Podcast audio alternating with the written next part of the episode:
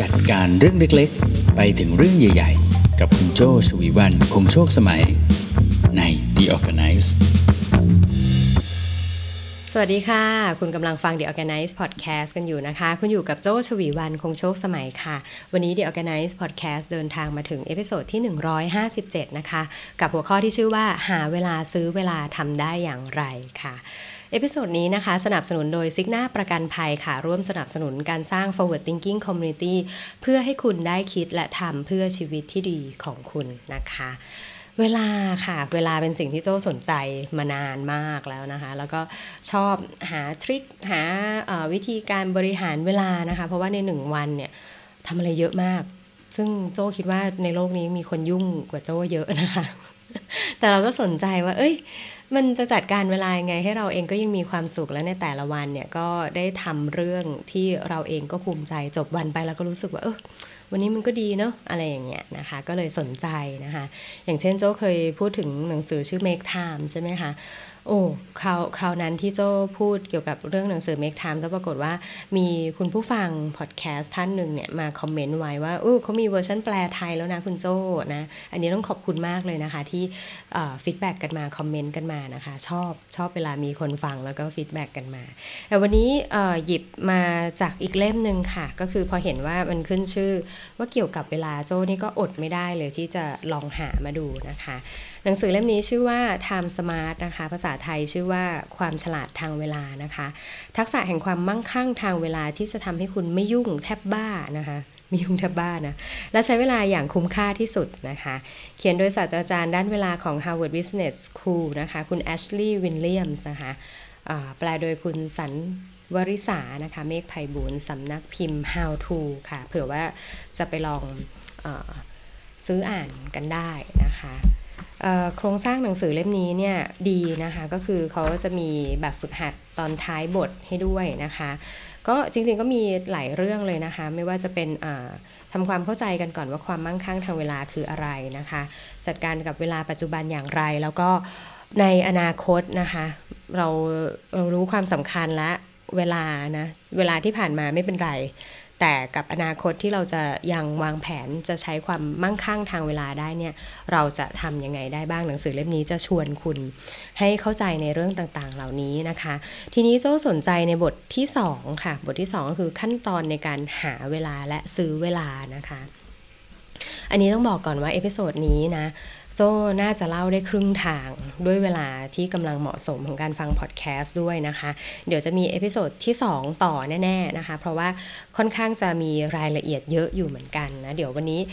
trick ในการหาเวลาการซื้อเวลาเนี่ย จริง ๆ มันมีทั้งหมด 5 ข้อนะคะ เดี๋ยวเราจะพูดใน episode นี้สัก 3 ข้อก่อนดีกว่านะคะ อ่าโอเค มาเริ่มจากเรื่องของเวลากันก่อนเลยนะคะ เวลากับเงินเนี่ยมีอยู่ 3 อย่างที่คล้ายกันมากเลยนะคะ เราจะให้เวลา เอ้เราจะให้ความสำคัญอยู่กับ 2 เรื่องนี้แหละค่ะ การจัดการเรื่องการเงินกับการจัดการเวลานะคะสามอย่างที่คล้ายกันของเวลากับเงินนะคะหนึ่งก็คือเป็นสิ่งที่วัดได้ อืมใช่ ฉันมีเวลาให้เธอ 5 นาทีนะ เดี๋ยวอีก 3 นาทีเอ่อ จะเข้ารายการแล้วนะะเตรียมหน่อยใช่ไหมฉันมีเงินอยู่ในกระเป๋า 300 ในบัญชีอีก 4 บาทอะอะไรอย่างเงี้ยเป็นต้นเป็นสิ่งที่วัดได้นะคะ เงินในบัญชีน้อยจัง 4 บาทอะกับอย่างที่สองนะคะ เป็นสิ่งที่หาได้ยากค่ะ อืมเงินนี่ก็ต้องออกแรงเนาะซื้อซื้อมาปลูกก็ไม่ได้นะคะ ต้องออกแรงทำสิ่งที่มีคุณค่าจนมีคนจ่ายให้คุณได้ อันเนี้ยเงิน เวลาก็หายากนะ มันผ่านไปแล้วเราจะกลับไปก็ไม่ได้ อยากจะกลับไป 15 อีกทีนะ จะออกกำลังกายให้ฟิตเลยเนี่ยอย่างเงี้ยหาได้ยากเนาะนะคะ อย่างที่ 3 ของเวลากับเงินที่คล้ายกันนะคะก็คือ เป็นของที่มีค่าที่สุดที่มนุษย์เราจะมีได้อืมใช่ไหมคะ เป็นของมีค่าที่สุดที่มนุษย์เราพึงอยากมีพึงอยากได้กันทั้งนั้นเลยนะคะ อันนี้พอเรารู้เรื่องนี้เรารู้ทำไมนะคะเราะว่าหลักในการพัฒนาความมั่งคั่งทางเวลานะคะ ตอนนี้เรากำลังจะพูดเรื่องความมั่งคั่งของเวลานะ มันจะมีทั้งหมด 5 ขั้นตอนนะคะ อย่างที่โซ่เกริ่นไว้ มี 5 ขั้นตอนนะคะ โดยเรามาค่อยๆดูกันดีกว่านะคะ ว่าหลักในการพัฒนาความมั่งคั่งของเวลาเนี่ยมีอะไรบ้างนะคะ ข้อแรกเลยค่ะ ชวนคุณคิดอย่างนี้นะ ชวนคุณหาค่าตั้งต้นของตัวคุณเองเลย ว่าตอนนี้คุณให้ความสำคัญกับอะไรมากกว่ากัน ระหว่างเวลากับเงิน อืมโจถึงชวนคุณคุยเมื่อสักครู่เนี่ยค่ะว่าเวลากับเงินเป็นสิ่งที่เราให้คุณค่ากับมันมากที่สุดใช่ไหมทีนี้ลองเช็คค่าตั้งต้นของเราสิคะ ว่าตอนนี้ถ้าสมมติแกนข้างซ้ายคือเวลาแกนข้างขวาคือเงิน ถ้าพลอตตำแหน่งแล้วตอนนี้คุณอยู่ตำแหน่งไหน คุณอยู่ตรงกลาง หรือว่าคุณเอนไปทางเวลา หรือคุณเอนไปทางเงินมากกว่ากัน ไม่มีอะไรถูกไม่มีอะไรผิดเลยนะคะ แต่เพื่อให้เข้าใจว่าตอนนี้คุณให้เวลาเออคุณให้คุณค่ากับเรื่องไหนมากกว่ากันแค่นั้นเอง เพื่อที่ว่าเวลาที่คุณจะต้องตัดสินใจทำอะไรบางอย่างในแต่ละวันเนี่ยคุณจะได้มีนอมมีมีแกนหลักอยู่ในใจว่าเอ้ยช่วงนี้อาจจะต้องแบบโฟกัสเรื่องเงินนิดนึงเงินฝืด อืมเอ้ยช่วงนี้จะต้องให้เวลากับตัวเองนิดนึงพอรู้สึกใกล้จะ burnout แล้วเนี่ยออฟฟิศซินโดรมก็มาเนี่ยจะได้รู้นะคะ รู้ค่าตั้งต้นของตัวเองคือ หลักการในข้อแรกของการพัฒนาความมั่งคั่งทางเวลานะคะอืมต่อมาข้อ 2 ค่ะ จดบันทึกเวลา จดบันทึกการใช้เวลาของคุณนะคะ จดบันทึกการใช้เวลาของคุณหมายความว่ายังไงนะคะ คือในแต่ละวันเนี่ยคุณใช้เวลาไปกับเรื่องอะไรบ้างนะคะหนังสือแนะนำเลยนะคะ คุณแอชลีย์อาจารย์แอชลีย์นะคะแนะนำเลยว่า จดบันทึกการใช้เวลาของคุณเนี่ยให้ลองเริ่มที่วันอังคาร เพราะอะไรคะ เพราะตามสถิติเราเป็นวันที่ยุ่งที่สุด อันนี้จริง เจ้าทั้งสังเกตตัวเองแล้วก็หลายงานวิจัยนะคะ บอกตรงกันว่าวันอังคารเนี่ยเป็นวันที่ยุ่งยุ่งเหยิงเลย วันจันทร์ก็ยุ่งอีกแบบวันจันทร์จะยุ่งกับการแบบคุยกับผู้คนใช่ไหมคะ แต่วันอังคารนะจะเป็นวันที่ยุ่งกับตัวเอง แล้วมีแนวโน้มที่จะรู้สึกเชิงลบกับตัวเองมากที่สุดด้วยนะในวันอังคาร ลองสังเกตนะ ทีนี้พอรู้ว่าวันนี้ยุ่งที่สุดละ จดมันวันนี้แหละว่าทำอะไรบ้างนะคะ ตั้งแต่เช้าเลยเช้าวันอังคารเหรอ เช้าวันอังคารโจ้ไม่ไม่ได้มีจัดพอดแคสต์จัด Clubhouse ใช่ไหมคะเช้าวันอังคารโจ้ก็จะเริ่มต้นด้วยการทำอาหารใช่ไหมทำอาหารเช้าเออชอบฮะแล้วก็รดน้ำต้นไม้ เสร็จแล้วก็เตรียม จัดการตัวเองแต่งตัวนะคะ แล้วก็รอจะมอนิเตอร์รายการ Morning Call อย่างเงี้ยอะ list ไปจนจบวัน พอ list มาแล้วนะคะ ไม่ใช่ list เฉยๆนะ พอ list เสร็จแล้วปุ๊บ ให้คะแนนสิคะ กิจกรรมไหนที่คุณชอบอกิจกรรมไหนที่คุณทำแล้วเบื่ออกิจกรรมที่ชอบนะ ลองเพิ่มเวลาให้กับสิ่งนี้ได้ไหม เช่น โอ้เพิ่งรู้ฮะว่าชอบทำอาหารเช้า เพิ่มเวลาให้มันหน่อยได้ไหม เช่นแบบปกติทำแบบอังคารพฤหัสเฉยๆอย่างเงี้ย เพราะว่าจันพุธศุกร์จัดรายการ เฮ้ยหรือจันพุธศุกร์กินอาหารเช้าช้าหน่อยได้ไหมยังอยากทำอีกอะไรหรือแบบเออ อังคารพฤหัสเนี่ยนอกจากทำอาหารเช้าทำอาหารเที่ยงด้วยดีไหมจะได้ไม่ต้องซื้อด้วยใช่ไหมคะก็ทำเองเลยดีไหม อะไรที่ทำแล้วรู้สึกเบื่อเนี่ยมีอะไรนะคะเช่นแบบอุ้ยมีประชุมอันนึงที่ค่อนข้างยืดเยื้อเลยอะให้ให้ลองถามตัวเองสาม step นะ step ที่หนึ่งตัดทิ้งได้ไหมกิจกรรมเนี้ยโหประชุมนี้หรอ ตัดไม่ได้ ยังไงก็ต้องประชุมอะถ้าตัดไม่ได้ไปสเต็ปที่สองนะคะ ใช้เวลากับเรื่องนี้ให้น้อยลงได้หรือเปล่าอืม อันนี้ก็น่าจะได้นะ อาจจะขอความร่วมมือกับน้องๆไว้กระชับเวลากันหน่อยดีกว่า เออเนาะแอบรู้สึกเหมือนกันว่าคนในห้องประชุมแบบบางคนก็พอนั่งไปสักพักก็เริ่ม lost focus นะคะ เริ่มปิดกล้องอะไรอย่างเงี้ย เออ อันนี้ก็น่าจะเจราจาได้ หรือไปขั้นที่3ทำให้สนุกกว่านี้ก็ไม่ได้ เพราะว่ามันคุยเรื่องตัวเลขเนาะเออทำทำใช้เวลาให้น้อยกว่านี้ก็ไม่ได้เพราะมันคุยเรื่องตัวเลขเนาะถ้างั้นหาความสนุกใส่เข้าไปดีกว่า อืมอันนี้เป็นเหตุการณ์จริงนะคะ คือเราก็จะมีประชุมไฮไลท์ทุกวันตอนเย็นใช่ไหมมันก็เหมือนเดิมอะเปิดมาเสร็จปุ๊บ อ้าววันนี้ใครพูดก่อนพูดหลังดีใช่ไหมเสร็จแล้วงั้นหาความสนุกใส่เข้าไป เช่นแบบ เฮ้ย งั้นให้น้องแต่ละคนผลัดกันหาความรู้มาแชร์กันดีกว่า เรื่องที่รู้ก็ได้ไม่รู้ก็ได้เนี่ยสักวันละห้านาที แล้วก็ผลัดกันไปนะคะ ทุกคนเลยเดี๋ยวผลัดกันเวียนกันไปนะคะ ก็ทำให้เพิ่มความสนุกขึ้นมาได้นะอืมอันนี้ก็คือทริค2ข้อแรกนะคะของการพัฒนาความมั่งคั่งทางเวลานะคะ ทีนี้มาสู่ข้อที่3นะคะก็คือ การหาเวลานั่นเองนะคะ การหาเวลานี่ก็คือหัวใจของสิ่งที่โจ้สนใจเลยนะ จนเอามาตั้งเป็นชื่อ episode วันนี้นะคะ หาเวลาซื้อเวลาได้อย่างไร เดี๋ยวเราลองมาฟัง trick ข้อนี้กันดีกว่าว่า แล้วจะหาเวลาเนี่ยทำได้อย่างไรนะคะ มีทั้งหมด 6 ข้อนะคะ trick ทั้งหมด 6 ข้อของการหาเวลา ข้อแรกนะคะเปลี่ยนเวลาที่แย่ด้วยการเติมความสุขเข้าไป อืมตะกี้โจ้แอบแตะเรื่องนี้และนิดๆและนะคะ กับตรงที่ อะ list ออกมาแล้วเจออะไรเบื่อแล้วทำไงกับมันได้บ้างนะคะ เปลี่ยนเวลาที่แย่ด้วยการเติมความสุขเข้าไป เช่น รถติดไม่ชอบเลย อืม ไม่ชอบเลยนะคะ คุณมี playlist ที่ชอบฟังตอนอยู่ในรถคนเดียวบ้างไหมโจ้จะชอบมี playlist ที่แบบร้องตามได้อะเออ แล้วเราก็จะแบบ เฮ้ยถ้าเมื่อไหร่ที่ขับรถคนเดียวนะ playlist เนี้ยเจอกัน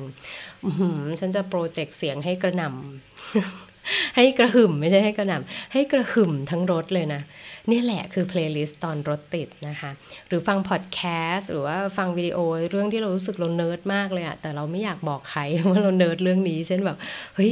เออเราชอบดูคลิปวิดีโอช่างไม้ฮะเอออะไรอย่างเงี้ย อืมหรือชอบ ASMR อะไรอะ ASMR อะไรก็ว่ากันไปนะคะ หรือได้ไอเดียอะไรระหว่างรถติดก็อัดเสียงไว้ หรือโทรไปเล่าให้เพื่อนฟังก็ได้นะคะ อันนี้ก็คือข้อแรกของการหาเวลานะคะ เปลี่ยนเวลาที่แย่ด้วยการเติมความสุขเข้าไปค่ะ ต่อมาข้อที่ 2 ค่ะ หาเวลานะคะด้วยการเพิ่มช่วงเวลาให้กับกิจกรรมที่เรามีความสุขนะคะ เพิ่มช่วงเวลา หมายความว่ายังไงนะคะ เหมือนเมื่อสักครู่โจ้บอกว่าเอ้ยโจ้ชอบทำอาหารเช้าจังเลยนะคะ เพิ่มช่วงเวลาเนี่ยก็คืออะแทนที่ทำอังคารพฤหัสเดี๋ยวเราเริ่มเพิ่มวันเสาร์ด้วยไหมหรือเพิ่มอะไรเข้าไปนะคะ เคล็ดลับตรงนี้นะ คือไม่ต้องเพิ่มมาก ไม่ต้องแบบอืมต่อไปนี้อาหารเช้าต้องใช้เวลาทำสามชั่วโมง ฉันจะทำโจ๊ก ฉันจะทำโจ๊กแบบ original อย่างเงี้ยไม่ต้องมากมันไปเบียดเวลาช่วงอื่นไปแล้วจะกลายเป็นปัญหานะคะ แล้วก็อาจจะไม่ต้องถี่ก็ได้ อาจจะไม่ใช่แบบทำมันทุกวันเลยเนาะถึงแม้ว่าจะมีวันที่จัดคลับเฮาส์ฉันก็จะต้องลงไปไปทำอีกให้ได้ ทั้งๆที่ก็รู้อยู่แก่ใจว่าไม่มีเวลาพอขนาดนั้นนะคะทริคง่ายๆนะเช่นสมมติอะเราอาจจะมีหนังสือที่เราชอบนะคะ เราก็ทยอยเอาสิ่งเหล่านั้นอะมาทำให้บ่อยขึ้นถี่ขึ้น ก็ได้เป็นช่วงเวลาสั้นๆนะคะ เช่นตอนนี้ติดหนังสือ Midnight Library นะคะ ที่ควรจะอ่านจบนานแล้วนะก็ไม่จบสักที เออ ชอบ distract ไปทำอย่างอื่นก่อน เนี่ยเราก็เอาหนังสือนะวางไว้ใกล้ๆมือเลยเวลารอประชุมหรือว่ารอตรวจงานรออะไรก็แล้วแต่หยิบมาอ่านสักหน้าสองหน้าแผ่นสองแผ่นก็ยังดีนะคะ มันก็จะเพิ่มช่วงเวลาที่มีความสุขมากยิ่งขึ้น เวลาจดโน้ตตอนเย็นว่าเอ้ยวันนี้ทำอะไรบ้างแหมมันมี list ของช่วงเวลาที่มีความสุขเพิ่มขึ้นมาถึงแม้จะเป็น 5 นาที 10 นาทีก็ตามเถอะนะคะ ต่อมา trick ข้อที่ 3สำหรับการหาเวลาค่ะก็คือ hack เวลาทำงานนะคะเวลาทำงานเนี่ยเป็นเป็นสิ่งที่น่าสนใจอย่างหนึ่งนะช่วงไหนที่เรา happy กับงานนะคะงาน success งานออกมาดี เราก็จะรักเวลาทำงานมากเลย แต่ถ้าช่วงเวลาไหนที่งานมัน fail เรา burnout เราอะไรก็แล้วแต่รู้สึกว่าช่วงเวลาทำงานเป็นช่วงเวลา toxic แฮะ ทั้งๆที่มันเป็นเรื่องเดิมๆเลยเนาะทีนี้ hack เวลาทำงานหมายถึงยังไงนะคะหมายถึงว่าเราอะอาจจะได้ยินมาเยอะแหละว่า เอ้ย productivity มันต้องเริ่มแบบนี้นะ the power of when นะ มันจะต้องทำแบบนั้นแบบนี้อะไรอย่างเงี้ยเอ้ยเราลองหาสูตรเฉพาะตัวของเราได้ไหมอะเช่นแบบ ทุกวันเนี่ยเราจะชอบเช็คเมลก่อนตอนเช้านะ แล้วก็ตามด้วยไลน์ตามด้วยเช็ค sleep quality ของเราเป็นยังไงอะไรอย่างเงี้ยเสร็จแล้วเราจะโฟกัสได้ในช่วงเวลาบ่ายสองหรืออะไรเงี้ยเนี่ยลองแฮกลองหาหาสูตรสำเร็จของตัวเองที่ไม่ต้องไปสูตรสำเร็จของใครนะคะ หรือรูปแบบการทำงานของเราเองนะคะ เช่นแบบ เอ้ยทำไปทำมาชักจะชอบ work from home ฮะ เราขอเจรจากับเจ้านายเป็น hybrid work ได้ไหม เช่นแบบเออประสิทธิภาพการทำงานอาจจะดีขึ้นก็ได้นะ แต่ว่าเราขอปรับรูปแบบนิดนึง แล้วมาลอง test กันดูว่าโอเคไหมหนึ่งสัปดาห์สองสัปดาห์ ถ้าโอเคนี่คือจะเป็นวิธีการทำงานของเรากับเจ้านาย อืม hack นะคะ หาเวลาทำงานในรูปแบบของตัวเองนั่นเอง อันนี้คือข้อ 3 นะคะ ต่อมาข้อ 4 ค่ะ ได้เวลามาแล้วต้องใช้อย่างรู้คุณค่าด้วยค่ะ กิจกรรมนะคะที่เรามักจะใช้เรามักจะทำนะคะ ในช่วงเวลาว่างจะมีอยู่ 2อย่างค่ะ อย่างแรกก็คือกิจกรรมเปี่ยมพลังนะคะ แล้วก็อย่างที่สองก็คือกิจกรรมไร้พลัง กิจกรรมเปลี่ยนพลังคืออะไรนะคะ พอทำเราได้พลังกลับมา ยกตัวอย่างเช่น งานจิตอาสานะคะ knowledge sharing เล่าเรื่องนี้ให้คนฟังหรือว่าเขียนอาร์ติเคิลออกมาแล้วก็แชร์ไปในโซเชียลแล้วเฮ้ยมันมีประโยชน์กับคนอื่นด้วย แล้วเราก็ได้ทักษะอะไรกลับมาด้วยนะคะทำอาหารแลกกับเพื่อนอ่าอันนี้เจ้าก็เคยทำจัดบ้านเนาะจัดบ้านเสร็จแล้วก็รู้สึกว่าเออคนเดินไปเดินมาก็รู้สึกสบายตาสบายใจไปกับสิ่งที่เราทำด้วย อันนี้กิจกรรมเปลี่ยนพลัง กิจกรรมไร้พลังล่ะคะ กิจกรรมไร้พลังเนี่ยเรามักจะใช้ไปกับเรื่องที่ไม่ได้ตั้งใจมาก่อน เราตอบตัวเองไม่ได้ว่าฉันทำสิ่งนี้เพื่ออะไรใช่ไหมต่างกับกิจกรรมเปลี่ยนพลังเมื่อกี้นะทำสิ่งนี้ไปเพื่ออะไรนี่ตอบได้เยอะเลยนะ แต่พอกับกิจกรรมไร้พลังนี่แบบเฮ้ยเอาสามนาทีฉันคืนมาเหมือนว่าเอาไถโซเชียลไปเรื่อยอะไรอย่างเงี้ย คุณภาพเวลาของคุณในช่วงนั้นมันแปลผันกับคุณภาพของสิ่งนั้นที่คุณเผลอเสพโดยที่ไม่รู้ตัวใช่ไหมเออใช้เวลาหนึ่งชั่วโมงไปกับหนังที่โอ้ยไม่ชอบเลยอะบูเสียดายเวลาจังเลย คุณชอบพูดคำนี้ใช่ไหมคะ ดังนั้นเมื่อได้เวลามาแล้ว ใช้อย่างรู้คุณค่านะคะ ลองใช้ไปกับกิจกรรมเปลี่ยนพลังให้เยอะขึ้นหน่อยนะคะ กิจกรรมไร้พลังก็ลดน้อยๆ หรือถ้าตัดได้ก็จะดี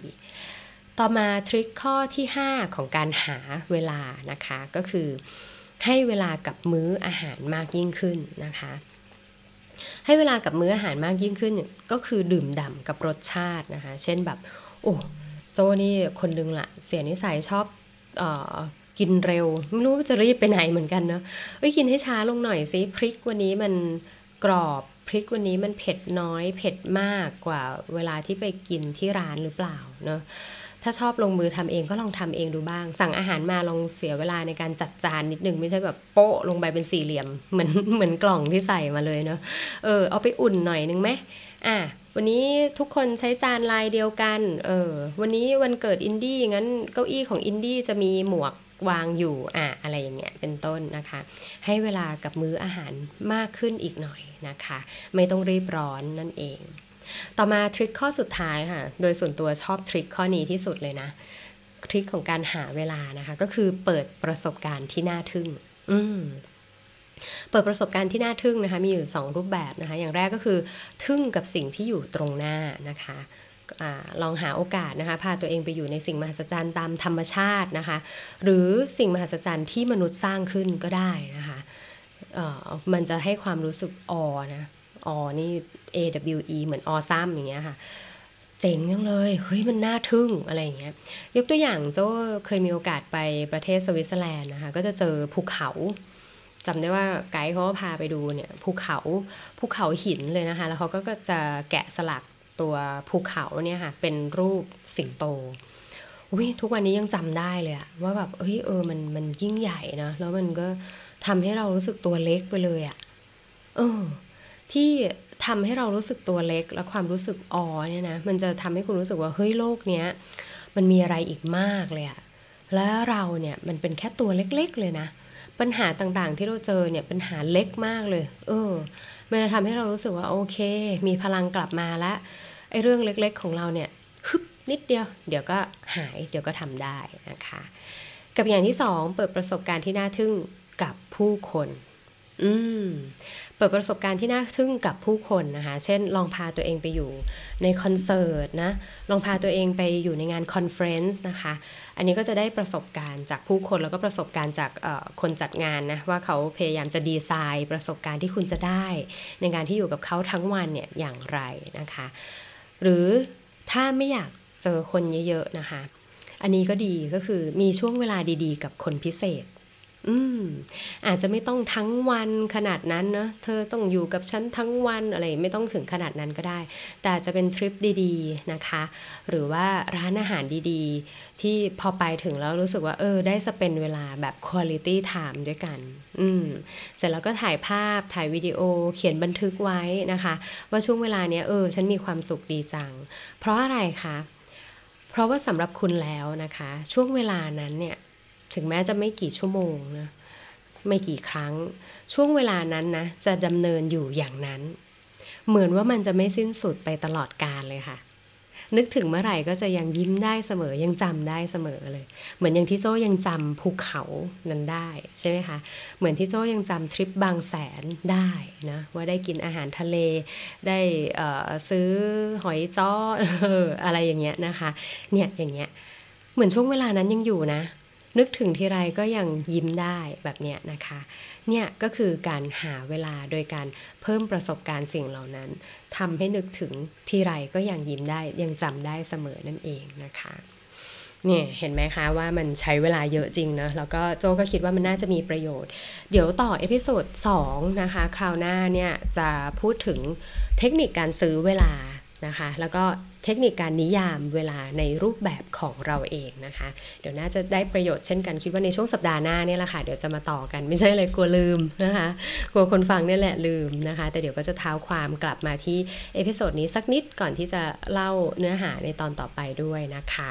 เอาล่ะวันนี้ขอบคุณมาก ๆ เลยนะคะ ที่ฟังกันมาจนถึงตอนนี้นะคะ ถ้าชอบใจนะคะก็ติดตาม The Organize กันได้ในทุกแพลตฟอร์มที่คุณใช้ฟังพอดแคสต์กันอยู่นะคะ ถ้าสนใจอยากจะฟังโจจัดคลับ Clubhouse นะคะโจจัดทุกวันจันทร์พุธศุกร์นะคะ ทุกวันจันทร์พุธศุกร์นะ เวลา6โมงครึ่งถึง7โมงโดยประมาณที่ Clubhouse นะคะอออยากฟังเนื้อหาอะไรนะคะ ติดต่อ feedback กันมาได้ทุกช่องทางเลยนะคะ ที่คุณถนัดนะคะ ยินดีมากๆ อยากฟังความเห็นของคุณแล้วก็อยากพูดในสิ่งที่คุณอยากฟังด้วยนะคะ เอาล่ะ วันนี้ลาไปก่อนค่ะ โจชวีวันคงโชคสมัย Managing Director บริษัท RGB 72 และ Creative Talk วันนี้ลาไปก่อน สวัสดีค่ะ